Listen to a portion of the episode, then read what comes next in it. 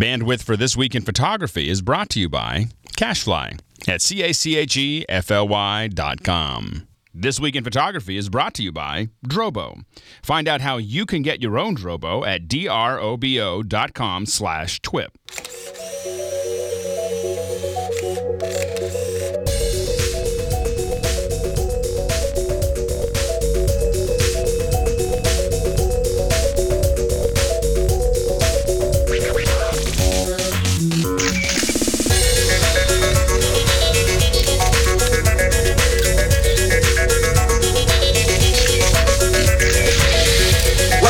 Another edition of This Week in Photography. Scott Bourne, your host here, and you didn't hear a hey everybody, so that means my little buddy Alex B. Lindsay is not here today. But we expect to have him back all the way from Japan next week. Until then, we have uh, a, a, very talented crew. Let's just put it like that. Uh, joining me today, of course, regular and from Seattle today, Ron Brinkman. How you doing, Ron? Hey, how you doing? Uh, sitting in today, we don't get to hear his voice often, but he really is behind the scenes on every single show. He's our producer, Aaron Mahler. Welcome to the show, Aaron. Hello, hello. And our special guest, which we'll introduce in a little while, is Greg Downing, a fantastic nature photographer. Before we go anywhere or do anything, I do want to mention that, as usual, you can win a prize just because you're hanging out with us here at TWIP. We're giving away stuff all the time, and we have a link contest going on right now.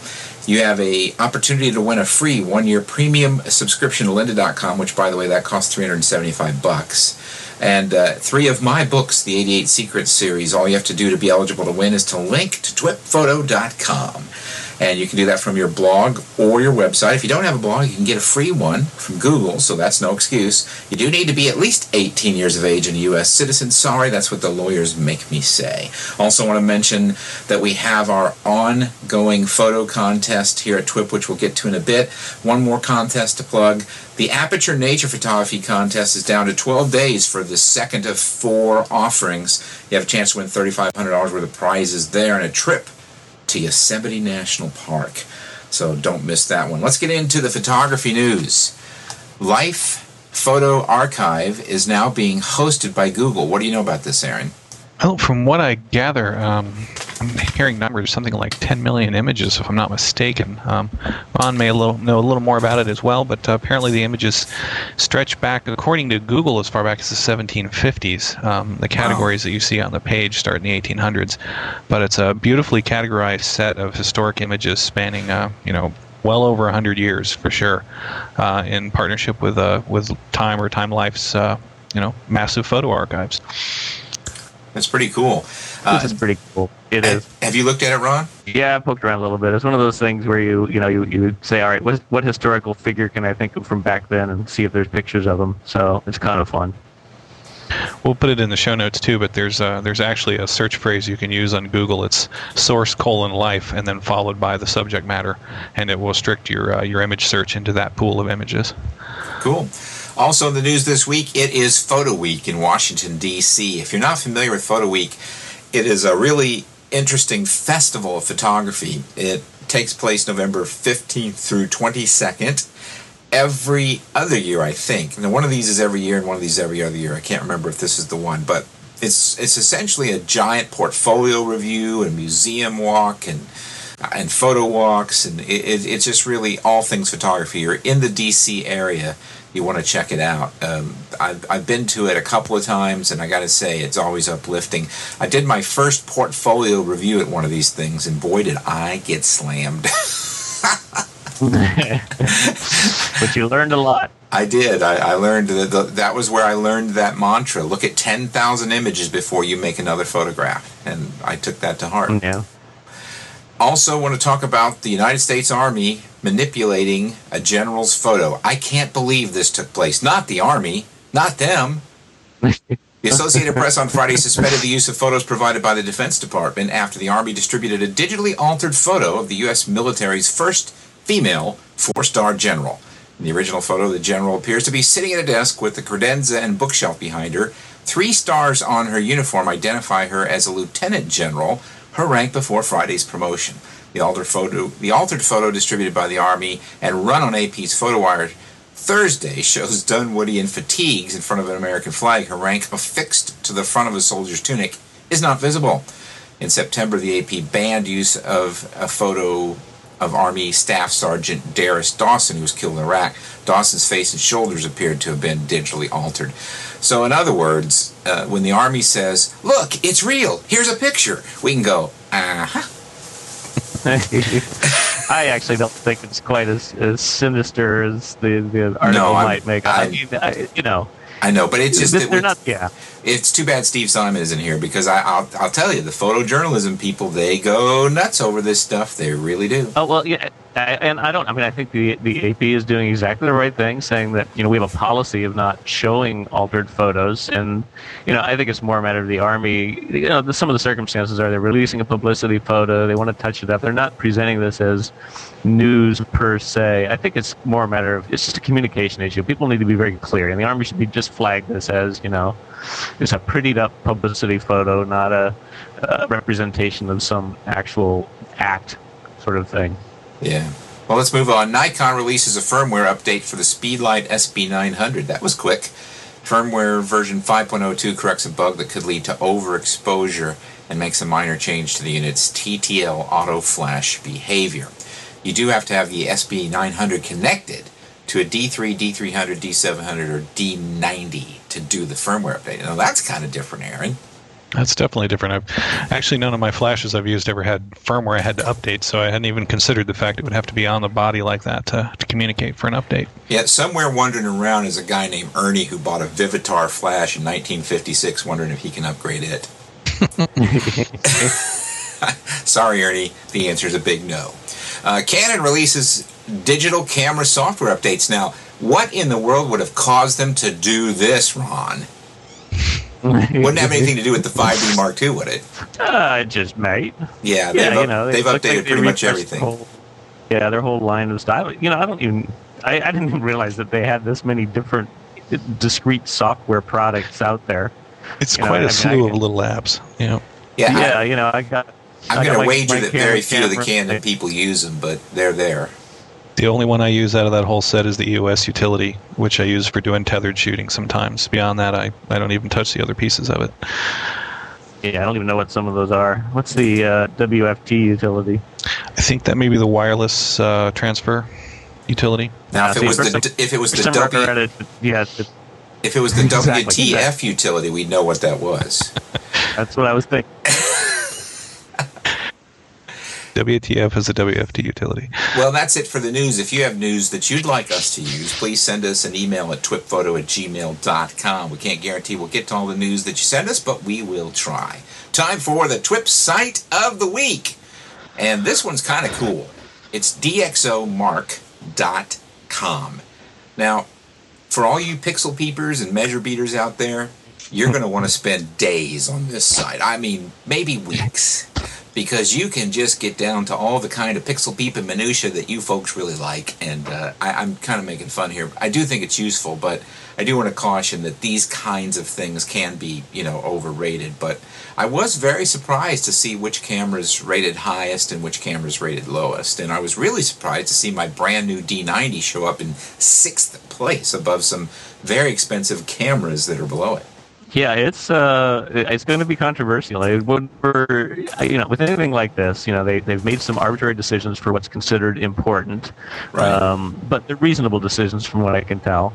And but the nature of the numbers that they're pushing together, you know, it, anytime you're trying to measure a camera's sensor, there are many many different factors that contribute to it. So trying to boil this all down to a single number, which is what they're doing, it is very arbitrary. But for whatever reason, the way they kind of boil these numbers down, it, it certainly seems like uh, it favors the types of sensors that uh, Nikon's putting out because they, they tend to show up at the top of the list. Well, there is a Canon in the top five, but um, yeah, the, the Nikon dominates the top, the list. But that's probably because of the low noise level. I'm going to guess. Uh, did Yeah, you look at this at all, Aaron? I sure did, and uh, I, I gather it's also a creation of the DxO Labs guys, which uh, make the DxO optics software. So Right. it does seem like a pretty trusted source anyway, as far as uh, analyzing you know image quality to the nth degree. So here's my prediction on how people will react to this. You guys tell me what you think. Those who own cameras at the top of the list will say that, that this is a right on website, and those that own cameras at the bottom of the list will say these guys don't know what they're talking about. They'll Yeah. start arguing art, art I think versus science very- here. Very safe prediction, Scott. Okay.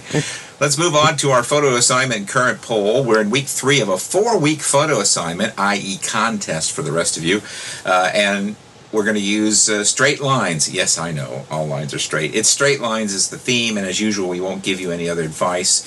You need to go out and shoot something that involves straight lines. Now, you can provide us with a photo that you didn't shoot specifically for this assignment, like years ago, even if you want. But when it gets down to a tie, we're going to give the win to the person who shot this week. And the winner is going to get a big prize. It's going to be Photoshop CS4 from Adobe. And it's a real live shrink wrapped version in a box. It's not bootleg. So that's going to the winner. You've got, uh, what, nine days left, something like that. So uh, get your image up into our Flickr group. You can find out how to join that group simply by going to it from the TWIP photo blog, and there are help files on every single page. Imagine that, a Flickr. So if you need help, go there first. Uh, our poll uh, Have you ever purchased another photographer's work? Yes, for commercial reasons, I guess, meaning that the boss said so, 8%.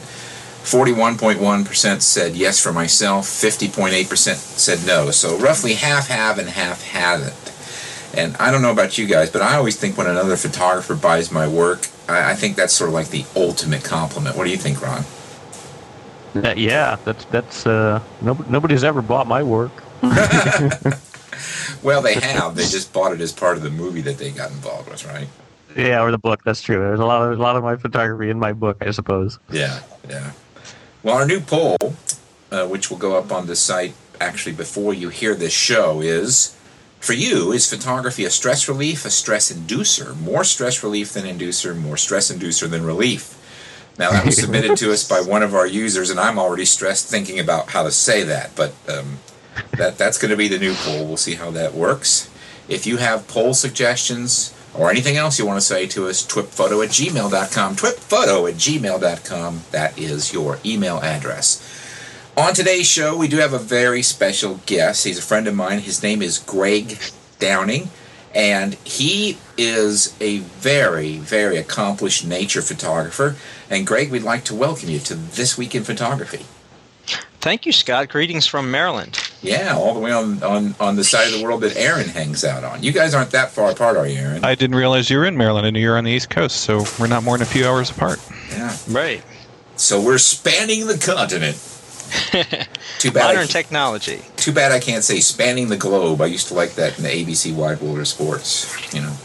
Anyway, Greg, you have a background as a nature photographer, and I happen to know that you know your emphasis is on wildlife and birds. Why don't you just uh, tell us very briefly about yourself, how you got started in photography? Well, actually, uh, it's it's good thing you mentioned birds because that's actually what got me into photography was birds. Uh, in my early twenties, I I was uh, dating someone who was very into bird watching, and and uh, as a good boyfriend, I uh, got into it with her and, and found that I really enjoyed it, and um, got got really uh, as I anything that I do in my life, I, I kind of got compulsive about it, and, and you know went out and bought the best binoculars and and uh, the best bird watching uh, attire, and and uh, I really just went out all over the place and and uh, studying birds, and then it suddenly occurred to me one day that that uh, rather than looking at them through binoculars, I'd like to start taking pictures. So um, picked up some some books and and I had had a camera since I was a kid, but but never had a big lens. So went out and got a big lens, and uh, uh, that was the end of that. That was uh, in uh, the mid '90s, and um, just sort of. So I had my own business. I was able to travel and and uh, went out with some some other professionals and learned from them, and and just really got into it. So. Now, when did you decide that you knew that, that this was something you wanted to move towards more uh, as a career? Uh, I guess about a dozen years ago, um, in the late '90s, uh, that I, I basically decided that I like to travel and I like to go uh, around the world and, and photograph birds and other wildlife and nature in general and saw that other people were doing workshops and things like that. And and I've always been sort of a good teacher. I've always been uh, an entrepreneur as well. I started my own business in my teens. Uh, so I say I've been self-employed my entire adult life or unemployed however you want to look at it um, and basically, uh, that's what I started doing. I started selling my work. Um, I started uh, basically posting a lot of things online, which has become very popular in the last few years. I did it sort of early on before it really became popular. And uh, people got to know me and know my work. And um, then I sort of, I just basically decided I was going to start a tour business. I started doing some things on the East Coast. Cape May, New Jersey was one of my hangouts, which is a big birding mecca. Um, and then sort of expanded around the country and, and around the world from there. And uh, now, right now, is your photography still primarily focused on birds, or have you expanded to general wildlife and nature more, or, or where are you at on that? Um, it is primarily focused around birds, but uh, for instance, I do trips to Africa, and, and nobody can go to Africa without focusing on general wildlife and and uh, and landscapes and things like that. So uh, uh I'm definitely trying to expand my horizons too. Um, so you know, it is still around birds primarily, but but I'll I'll photograph anything that moves. now, how how many times have you been to Africa, Greg? Uh, I've been to Africa three times. I'm going back um, this next year in February and taking a group there. Um, Africa's a the- Africa's a theme on this show, you know. Is yeah. Well, we had Andy Big. We had Andy Biggs on a couple of weeks ago. Yeah, Andy's a good friend of mine. And and of course Alex spends a lot of time in Africa because he's got business interests there. So, you know, you can almost uh, say that that Africa is a second destination for TWIP. Well, Africa is definitely awesome if you're into nature photography. I, I can't think of another place in the world that uh, uh, you know would be ideal to go to. So, well, and that's uh, and you just lead into my next question, and this is going to be a hard one because I know you travel a lot, and I know you've gotten to see a lot of beautiful places. You mentioned Cape May. Those of us who do bird photography, you know, know that place, and uh, the, you, you get to go all over. What you know, I'm going to put you on the spot. What are your top three locations for photography, whatever it is you're going to shoot there? That's actually a much easier question than than, than you would think because I've been asked that a lot, oh, okay. and uh, so I've been able to give it some thought. I would say um, Antarctica is one. Uh, Antarctica and that whole sort of Shackleton uh, uh circuit there with South Georgia and and uh, even the Falklands and and uh, down into the Antarctic Peninsula is just amazing. It's you know, I think only 200,000 people on the entire planet have ever been there, uh, if I have that statistic right. So it's a very special place, and it's just it, words or pictures can't describe it or or capture it. You have to be there. Um, so the second place would be Africa, I think, um, and it's sort of a toss-up between those two as far as the top place. Uh, with Antarctica, maybe uh, s- squeezing out on as number one. Um, and then the third place is actually in North America, uh, in New Mexico. Um, and I think you're going there this weekend, and we're going to see each other there. And that's uh, Bosque del Apache uh, National Wildlife Refuge. Yeah, that's, um, that's got to be one of my favorites place. too. I, am glad you're going, and I'm glad you brought that into the into the discussion because I want to turn the discussion that way. That is probably my favorite place in general to photograph um, not only is it a great place for birds, but the scenery around there ain't bad either. And, and if you're into things like, um, you know, the, the Indian petroglyphs aren't far away, and you got white sands, you got the very large array telescope. There's a lot of things to photograph in central New Mexico. and uh, you lead workshops there, as do I, and you've you've you've done a lot of stuff there. I want to mention that uh, you've got something going on there uh, in a couple of weeks, and there's still time for people to get in on it. Why don't you tell us about that? Well, yeah, it's exciting. Um, our website. Uh, uh, I'm the publisher of an online magazine, sort of uh, a social networking website for nature photographers called naturescapes.net. And um, we're doing an event at Bosque del Apache. We're actually renting out the Performing Arts Center at uh, New Mexico Tech in Socorro, uh, which is the closest town to um, the refuge. Um, and we're having we're going to be having speakers such as Rick Sammon and myself and EJ Peiker, who is our senior technical editor on our website, uh, extremely knowledgeable photographer and and uh, sort of our our tech guru. Ask him any question. He he's an Intel executive. He's got a background in in engineering and and uh, very technically knowledgeable. And then we have Royce Howland, which is uh, also an, an, editor for our site, who uh, is going to be doing some workshops on um, HDR uh, processing and and uh, so we've got a whole bunch of different things going on at this event that starts November, uh, December fifth uh, through the seventh. So it's a weekend thing and uh, we're going to be giving away door prizes and things like that, and doing field trips and classroom stuff, and uh, and it's a great way to, to meet other photographers and, and to get acquainted with the refuge and and experience all that that area has to offer. Yeah, I'm looking forward to it. I've actually changed my travel, so I'm sticking around a couple days just to see that. I'm excited about it and uh, uh, anybody who wants to come hang out, I'm going to be there. We'll have a you know place for twippers to get together if anybody wants to come down. Now, Naturescapes.net was the last thing I was going to talk about. That that is an excellent online community, uh, one that I highly recommend to. Um, p- particularly people that are just getting involved in nature photography because there's so much information there, Greg. You guys have been publishing that for a long time. When did you start? We started in August of 2003, so we're we're into our sixth year now, and we've learned a lot in that time, and we have um, really uh, come to gather a lot of a lot of supporters and followers. And um, actually, I was looking at some statistics yesterday, uh, and we have about uh, one and a half million uh, page views every month, and uh, the interesting to note is thing to note is that 80% of the people that visit the site uh, visit it every day. Wow.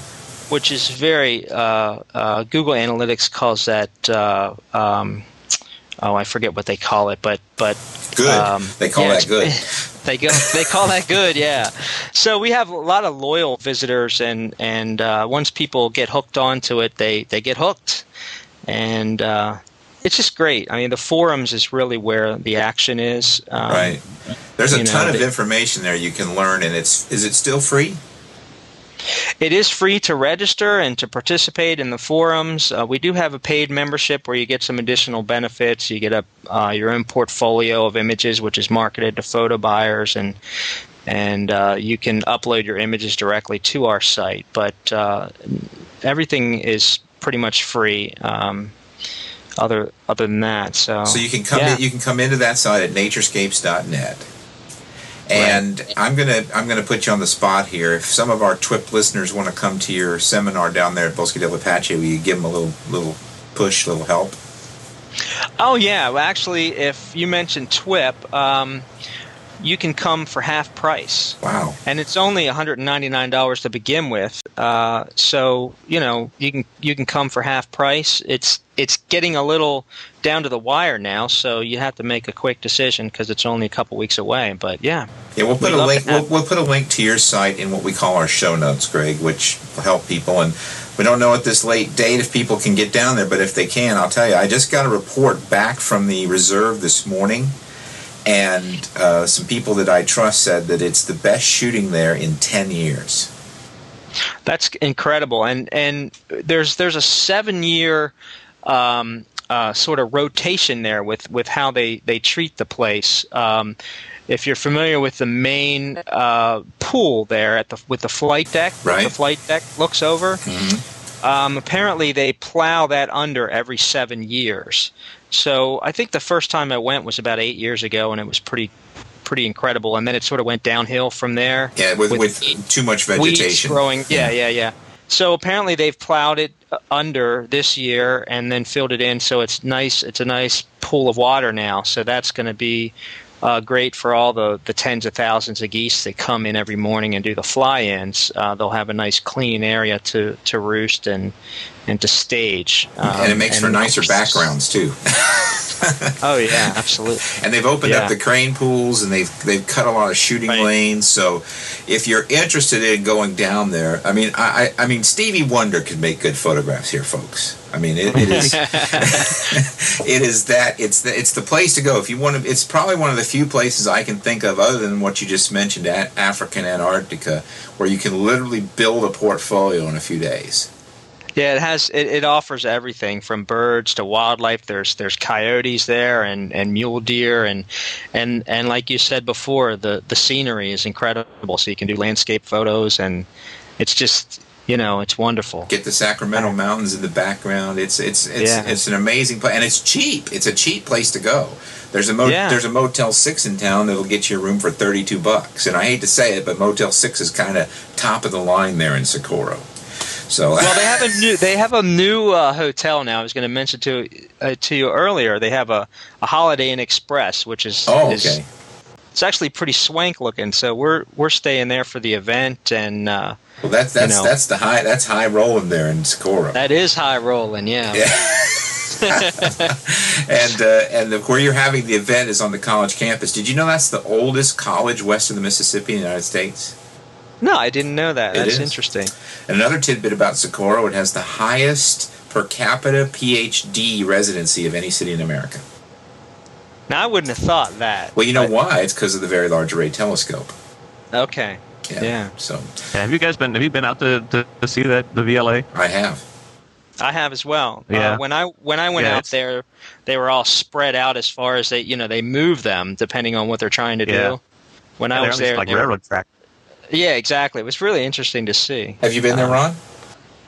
Yeah, I, I I worked on the movie Contact. Oh, with you Jodie did? Foster a Yeah. while back. Yeah, and so we shot out there, and um, very fun. Yeah, I've, you know, I've flown over it on a helicopter, getting shots, and um, and just hung out there. So it's it's very cool. Yeah, if anybody's down in that area, it's definitely worth taking a drive out and just seeing it 'cause it's pretty impressive. And, and it's further than you think. Oh yeah, it is. Yeah. I, I know. I, I just I just remember waking up at O Dark Hundred and getting in a van with the rest of the crew, and not sure if I slept part of the way, but eventually we made it out there before sunset. So it was Think you, Nice you think you're, you keep saying to yourself, "I must have missed it." You- You just haven't Yeah. gone far enough. It's it's out there. Well, yeah. There's the the thing is there's that sign there in Socorro, Socorro that this says very large array this way, yeah. and you get on that road and you think, oh, well, I'm going to go, you know, and three hours later you arrive. It's not quite three hours, but it's a ways. no, it's not quite. It's exaggerated Yeah. just a little bit. Yeah, I think it's what is it about an hour? Something like that. Yeah, it's about. I about think that's about right. yeah. Like I said, I was in a van full of hungover, sleepy people. But you know, a great a great trip is to hit that, hit the reserve, then then spend the night at Alamogordo and get up early and give the young guy that guards the gate at uh, White Sands fifty bucks to open it early, and go out there and get a couple of sunrise shots at, at White Sands, and then head on over for the afternoon at the Three Rivers Indian Petroglyph site. You know, you got three three days of shooting there that'll build your portfolio of hundred stunning images. It's a pretty dynamic Wow. series of subjects too. It is. Well, I highly recommend uh, you know visiting Bosque and and the time of year that we're we're talking about here, first week of December, last week of thanks, you know, towards Thanksgiving. That's the the prime time. I've been going to Bosque for 17 years. That's the prime time to get in there. And with the best shooting of all, and now Greg's got this great seminar. There's lots of reasons to go. So if you want to visit Greg's seminar, head over to naturescapes.net and we'll give you a link to that. And check out Greg's other workshops. I know that you're you said you're going to Africa. What what else have you got on uh, tap for uh, workshops, Greg? Well, if you visit my website, my personal website, Greg Downing Photo or GregDowningPhotography.com, however you want to type it in, Um, I'm going to Africa next year. I'm doing Costa Rica, which is sold out. Uh, I'll be doing some things in the States, Florida, of course, um, New Mexico again. I go to Ecuador for hummingbirds. Where, where are you going? And, in Where are you going in Costa Rica? uh, I'm going to actually just basically in the cloud forest doing hummingbirds and um, Right, right. Um, you know uh, Ecuador is a similar thing. And uh, then next year, I'm doing something new that I haven't done before. I'm going to uh, Kamloops uh, in British Columbia to do loons. Oh and, man. Uh, s- staying at uh, Lac June uh, Resort, which is a friend of mine, uh, Derek McDonald, owns. And he's going to be taking myself and five other photographers. We have two back to back five day trips where we're going to be photographing loons with chicks and Oh, quit it. You're killing me. and You're all ki- kinds of stuff. You're killing me, We'll Greg. have we'll have you know the whole private thing set up with with a pontoon boat and you know get right up to them. So that's exciting. I'm looking forward to Oh, that. That'll man. be in in late June, early July. So I can't wait to see what those pictures look like. Well, Greg, appreciate you coming on our show, and um, you know, keep us uh, keep us abreast of what you're doing. I will. Thank you for having me. I appreciate it. That's Greg Downing, and uh, you can And I'll see you next week. Yeah, I look forward to it. That's Greg Downing. You can find his website at naturescapes.net in the show notes. Uh, check him out. He's a good guy.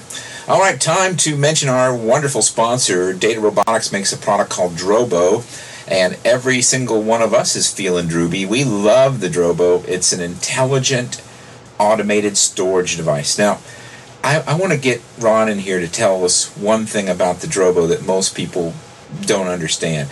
I, I've had guys say to me, Ron, that the Drobo, well, you're paying, you know, 500 bucks for a thing to put some disk drives in. That's not true at all. There's a computer in there. Tell them about it.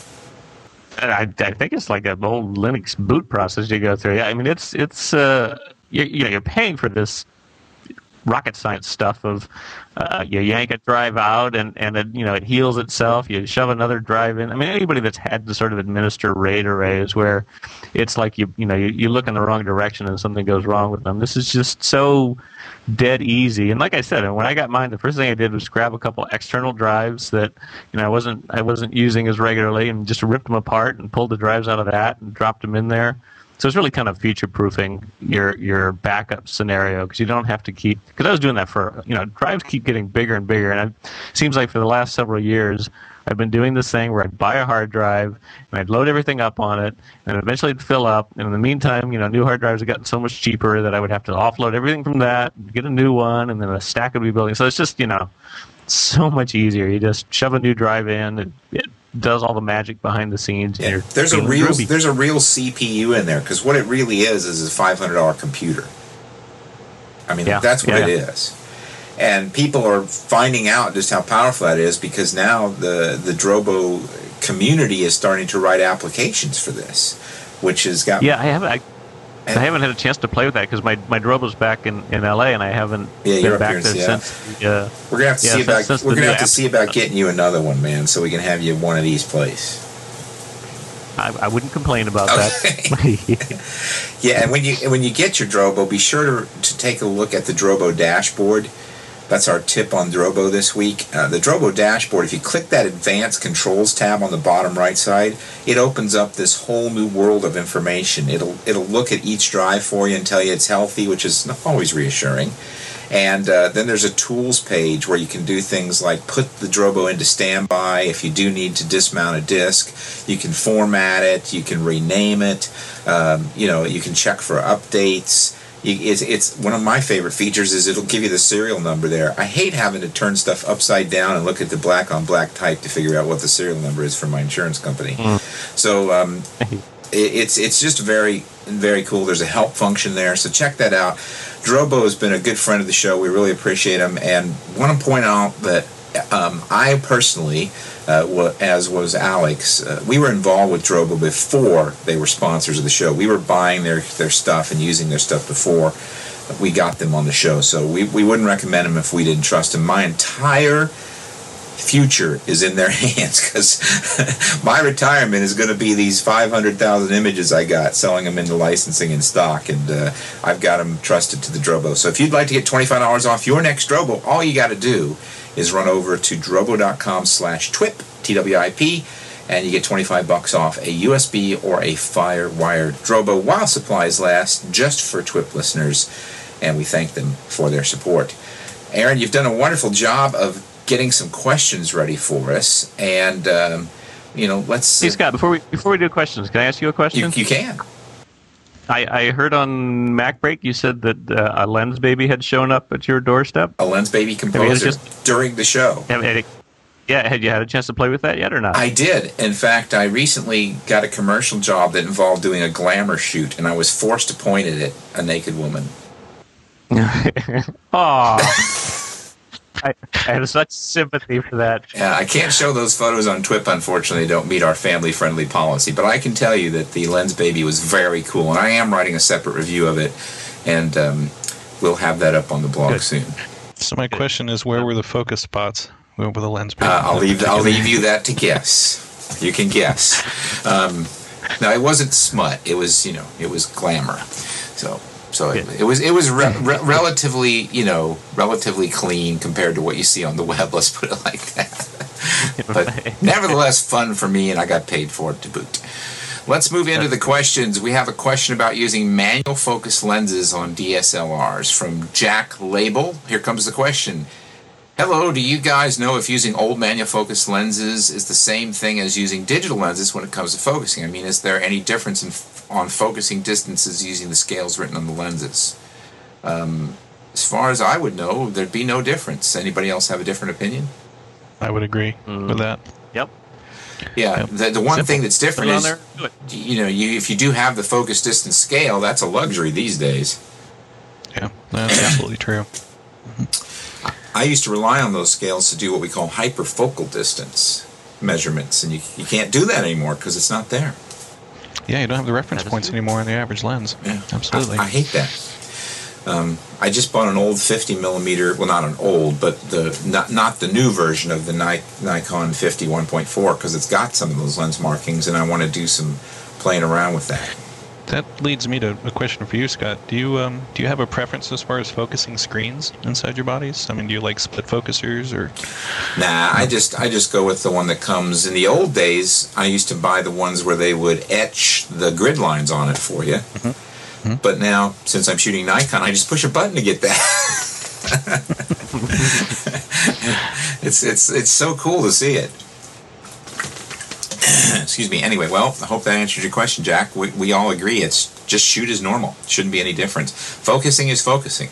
Now, if your eyes are as bad as mine, your your ability to focus well might be a question. But anyway, I, I am kind of surprised that uh, you know these, most of the newer high-end lenses have the information for what distance they're focusing at. You can kind of get that information out of it, and uh, I'm surprised you don't just see that as a piece of feedback inside of the viewfinder or something, just to know what it is. And you know, and, and then if you had that, you could sort of compute hyperfocal from it too, or even have that built into the camera, right? Just, just Yeah, it ends up in the ends up in the EXIF metadata, but uh, you know it's a little late for for being able to use it on the scene. So Yeah. All right, well, let's move on. We have a question about going from Aperture to Photoshop and retaining data. This is from Paul Evans. Paul writes I've recently come over from the dark side and bought an iMac. Let's have a moment of applause. My problem is that I use a PC at work and we use Photoshop 7. Oh my God. Now, isn't this typical of most companies? They use Photoshop 7. And of oh course, they're using a PC because you wouldn't want to use anything newer than Photoshop 7. Yeah. Wow. Um, we haven't decided to upgrade yet. No kidding. Granted, I only use it to automate batch assignments of file serial numbers, create file data with photo captions, adjust the levels and photo size. I just had a trial of Aperture and I can't afford the new Photoshop. Will the data I put on a photo in Aperture translate to Photoshop? And is there a whole lot of difference between the two? Now, this last this last sentence is a little confusing to me. Will the data I put on a photo in Aperture translate to Photoshop? How would you all interpret that question? I'm going to go with assuming he's referring to the sidecar data Yes. in that case. Caption data, other you know metadata that he's added in Aperture. And to be honest with you, to count back to Photoshop 7, I'm going to have to think about the generations. When we're at CS4 now, I have no, uh, I can't remember anything CS1. about it. This is this is five revisions back if my math is right. Yeah. Because uh, and yeah, so fo- I we're, we're at Photoshop 11 right now. yeah, technically we're at 11. So Yeah. I wish Fred were here today. Yeah. Because we have to think about whether the XMPs, uh, the sidecar data, is uh, where that manifested itself in the Photoshop line. Do you remember, Ron? No, I don't either. I, I, yeah, I, this is a little bit too much archaeology for me. I think we're really going to have to hunt on this one and tell him to to get a buddy to send him some current stuff out of Aperture and uh, see if it works. Yeah, I can I can only tell you that that if you if you import a photograph into Photoshop from Aperture now using the most current versions, then all the data makes the trip and back if you round trip it to Aperture. And then the question is there a whole lot of difference between the two? If that question relates to is there a lot of difference between Aperture and Photoshop, you betcha. yeah, I'm wondering if he understands exactly what the two products are because they're Yeah. extremely different. Yeah, Photoshop is a pixel editor, and Aperture is more or less a a you know place to collect your photos, to rate them, to store them, to catalog them, um, and share them. It's it's really closer to Bridge in its functionality than it would be you know the pixel editor or Photoshop. Based on the, the operations he says he's using 7 for, I mean, if it's a cost factor, I would almost recommend even grabbing Photoshop Elements for the time being. You know, as an as a less expensive alternative, because he's going to retain all that functionality, but would certainly get you know up to date in terms of uh, handling of the uh, the sidecar data. Yeah, or what we should do is find out where he works and start a start a pledge drive to help him buy a Mac for the, the office because that's what they need to solve the problems. Okay, let's uh, move on to the next questions. Um, let's see. Does Canon? This is a question about Canon having equivalent to the Nikon Creative Lighting System. Jez Kerwin. Hey there, Trippers. Does Canon have something that is similar to the Nikon Creative Lighting System? I'm a Canon shooter and find the concept interesting, but don't know if Canon has their own. I have no idea, so I'm going to see if Ron knows. No, I have no idea, so I'm going to see if Aaron knows. My turn to pass that one on. I, Okay, I, I'm almost regret we've putting been- the question we've in here been- this week. Listen, we've been stumped, and that's I, I'm glad you put this question in here because if we don't know the answer, chances are somebody in our audience does. Um, in fact, they there are people that have the kind of free time that they are able to sit and parse every word we say and transcript it and decide whether or not we were right or wrong about something. So Oh yeah, if you if you go to twipphoto.com after this uh, po- podcast goes up, there will be somebody who will have posted in great detail yeah, telling us how stupid we are. yeah. I'm, I'm going to take the bullet for this one because it's actually my job to research this before I put it in here. So No, I just kind of it's- tossed the question in. It's so- okay. You know, I, I shot Canon for a, um, you know a long time, and as far as I know, and I haven't shot Nikon very long. And since I got a D3, I don't need a flash. so uh, uh,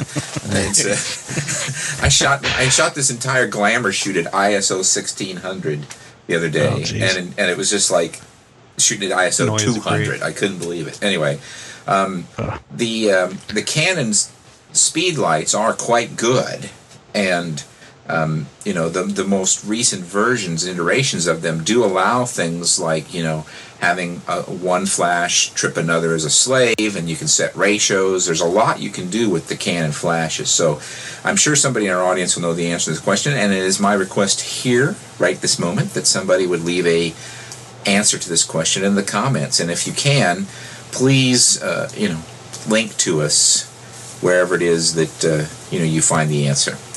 Let's uh, let's get in another question. Uh, this is from somebody who wants strobe suggestions for getting into portrait work. Hamish Carpenter writes, "Hi Scott, I have a Rebel XTI and I'm in the market for a set of strobe lights, two or three, possibly in a kit. I am not looking for a high-end pricey set, just something to practice portrait photography in my basement with family members to familiarize myself with the lighting effects. Could you make some suggestions?" Well, um, you know, if you just want to practice in your basement, something as simple as a 580 flash would be a good start. You can even go. I would recommend a couple. yeah, a couple of those, or even the 430 and a 580 combined. If you get the STE2 wireless controller, then you don't have to have a bunch of wires behind them. Um, AlienBees is another popular entry point. Calumet has some surprisingly affordable kits that are really quite good uh, that you might want to look at. And they have the nice thing about dealing with Calumet is they have at every Calumet store, they actually have the stuff there. And typically they oh. have a guy that knows how to use it, so you can find some kits there. But AlienBees is certainly very affordable and very popular with people. I definitely wouldn't start with more than two lights if you're just getting started. You don't, you know, because you don't want to invest in, in a bunch of inexpensive lights, and then if it just takes hold and you like doing it, you decide you need to upgrade to something like Elinchrom, you'll have a bunch of stuff you can't use. Yeah, you know, yeah. Don't don't obsessed with having a whole lot of lights because what you want to do is also learn how to use bounce materials and you know having umbrellas and that sort of thing. Because uh, that's really where you get your more interesting lighting anyway is sort of getting creative with uh, you know redirected light bounce light and that kind of stuff. Yeah, when, if you if you've got to have strobes something like a, a flash from Canon or AlienBees or the Calumet's a good point. But you know if you really just want to get started you can go to any Home Depot or Lowe's and get yourself some big shop lights for 10, 15 bucks. That's you're actually going to buy a reflector that you screw in a, um, a bulb to, and you can buy some daylight balance bulbs for them and you know, you got a 30 40 dollar solution with a couple of big white cards, you, you can accomplish some pretty amazing studio lighting for under a hundred dollars. So you might want to actually start there. Now, if you do need a strobe, that won't work because that'll give you continuous lighting. And, and, in that case, I would I would investigate some of these other alternatives. Now, Aaron, you have a you have an answer to our other question? Um, I'm going to kind of tie back to the one that we had a moment ago in, in the process answering this as well because I, I, did a couple little lookups while we were talking. Um, first off, uh, Scott's absolutely right that I mean, start with a basic lighting like that and start getting a, a, good sense of lighting and lighting techniques and concepts. If you are wanting to move into strobes, I mean, as we mentioned, the AlienBees are, are very popular kits uh, that a lot of people start out with. But I would really tend to encourage you as a Canon shooter too to look at getting a 580EX2 or a 430 or a combination therein because those allow for a master and slaves. So you can have, uh, you know, you could, if you buy two of them, you're, you're in great shape. You could add a third and a fourth and so on later. Uh, you can get attachments to put umbrellas on them. And in particular, those 580EX2s are really powerful uh, little uh, speed lights. And they rival, in a lot of cases, some uh, some pretty hefty strobes. Because I've, I've got some large strobes that I don't use nearly as often now since I've started using 580s. And the other benefit to it is it's a very, very lightweight kit. So you could do some great work in a home studio, but you can also pack it stuff up in a pretty small bag, believe it or not, and haul it with you if you want to start doing, you know, lighting and shooting on site for portrait work or other things like that. So, and the STE2 that we mentioned, we'll put it in the in the show notes, is just a little wireless transmitter. It's essentially the brains of the operation without the flash. And by having one of those, you could invest in two flashes, put the STE2 on the camera, and keep the flashes off the camera. Or you can use the 580 as the master and place the STE2, and then you'll need one or two other flashes off the camera. But the way I wanted to tie this back to that Nikon creative lighting system, I did a quick lookup, and I think that's actually just Nikon's terminology for what Canon refers to as ETTL, which oh, is okay. the communication that they have between their flashes. And, and that falls right into what I was just describing with these 580s and 430s and STE2s. What happens is the flash that's on the camera um, actually fires twice. Um, they do a very, very rapid flash. It looks like one flash to the eye, but what it's doing is it's lighting the scene, measuring the impact of that flash on the scene, and then making a decision as to whether it needs to ramp that up or ramp that down and how much it needs to ask of the other flashes that it's talking to. So that when you take the picture, that second flash, uh, is the one that actually illuminates the scene with a proper balance between the front flash and the back flash, or you know whichever ones you want to use. Uh, and the other uh, thing I would point you toward is to start checking out the Strobist blog, because um, that is definitely the home of, of flash knowledge, especially when it comes to uh, to these smaller speed lights, the Nikon's and the Canons, like the 580s and the SB900s. I, have never seen a site better than that in terms of explaining the techniques behind the flash, creative ways to use them. I think it's strobist.blogspot.com, and we'll put it in the show notes. Okay. So I hope that covers a little of the last two questions. All right. Um, going to do one more question. Um, this is from Philip Guyton. Hey, I was wondering with these new SLRs with video built in, how does a clip of an HD video stack up to a still shot? I was thinking of using one to capture a spark or static or something fast like a lightning bolt. Would that work well to just film and then ex- to film it and extract it from the movie. Ron, I think he wants to just take a still from a movie and he wants to know how that quality would compare if he had just shot the still. What is your opinion? Yeah, it's not. It's not really going to be the same thing. I mean, first of all, you're you're working at a lower resolution, so you know you're shooting HD. You're only like 1920 by 1080, as opposed to, you know, 4K kind of resolution on most of these higher end or you know, decent consumer uh, cameras. But the, the other thing too is when you're shooting video, it's sort of it's doing a lot of compression on it to get the data rate up. So it's not a lot of times it's not taking a it's not storing it as a single as a series of single frames so much as it's storing it as a, a keyframe and then kind of a delta and offset from that. So you get artifacts from that. So I just don't think it's going to look great. Um, and, and, and if you're shooting something like lightning, the better way to do it anyway is to kind of put it up um, and just kind of turn on a long shutter because that lightning you, you don't really want to capture a super short thing. What you want to do is get the uh, a duration shot, which will light up the sky more. You'll, your foreground will get a little bit of illumination. You'll see all the nice tendrils in the lightning. So I don't. I, I think you need to play with shooting some lightning. You'll kind of see that the you can make much better pictures doing something that's explicitly trying to capture a still of lightning. I, I think long exposure is absolutely the way to go. I agree with you for, for quick events like that. Um, both for the quality reasons you mentioned of trying to pull a still out of uh, video, which usually look pretty horrible actually. Uh, but and I only mention this too because uh, a couple of months ago I was experimenting with a, uh, one of the, the Casio that we bought at the college that does the high speed photography up to 1200 frames a second, and I was amazed even at 1200 frames per second some of the events I could not actually capture uh, in the process. I mean, a, a, lot of things I did things like smashing Christmas balls and all kinds of stuff like that, and, and those were pretty amazing to watch, and at six or twelve hundred frames per second.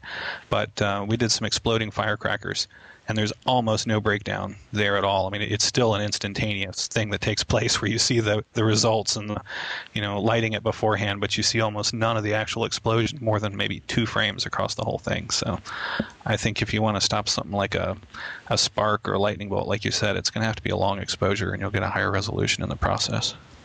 Okay, there you go. By the way, that's the kind of question that we're going to start getting into over on my new blog, consumervideotips.com com because this unbelievable, uh, you know, thing where we've got we just got this this yeah. migration between the stills and the videos going on that I just think we can't really, you know, I think we can't ignore it anymore. So we're going to be talking about that at consumervideotips.com, just to let you know. I'd like to uh, mention also that I was supposed to get a review of my D90 up on the blog this week. Ain't going to happen, and here's why. I have a good reason. I actually got most of the review done, but I realized that the only sample photos I have are, again, from that. Uh, that particular shoot I did this week with the uh, glamour model. and unfortunately, those aren't photographs that I would, as the editor of the blog, allow. So, uh, with that in mind, uh, that's going to be a little bit delayed, but I will try to get it up there as soon as I possibly can. And I'm leaving on my trip for Bosque uh, the the two days before you actually hear this show. I'll be trying to do some stuff on the trip and make that um, available in the form of uh, blogs and such. Uh, you know, later on. So, uh, want to do a tip? A tip of the week. Uh, do you want to do one, Ron, or should I? Go ahead. Okay. Here is my tip. My tip is, and it corresponds to a blog post that I have already got up uh, know your rights when it comes to copyrights. I've been doing some surveys lately, and I'm kind of shocked to realize that most photographers simply have no clue what their rights are when it comes to copyright. I've heard many an urban myth you know, espoused by people. I've heard a lot of misinformation, disinformation, and outright falsehood when I ask people about their copyrights. You know, the bottom line is when you make a photograph, you have a copyright to it, and it's up to you to decide whether or not you want to protect it, defend it, register it. But uh, some of the things I see on the internet about copyright are just simply not true. And the particularly most egregious one is that anytime you put a photograph on the internet, anybody else can use it. That's just not true.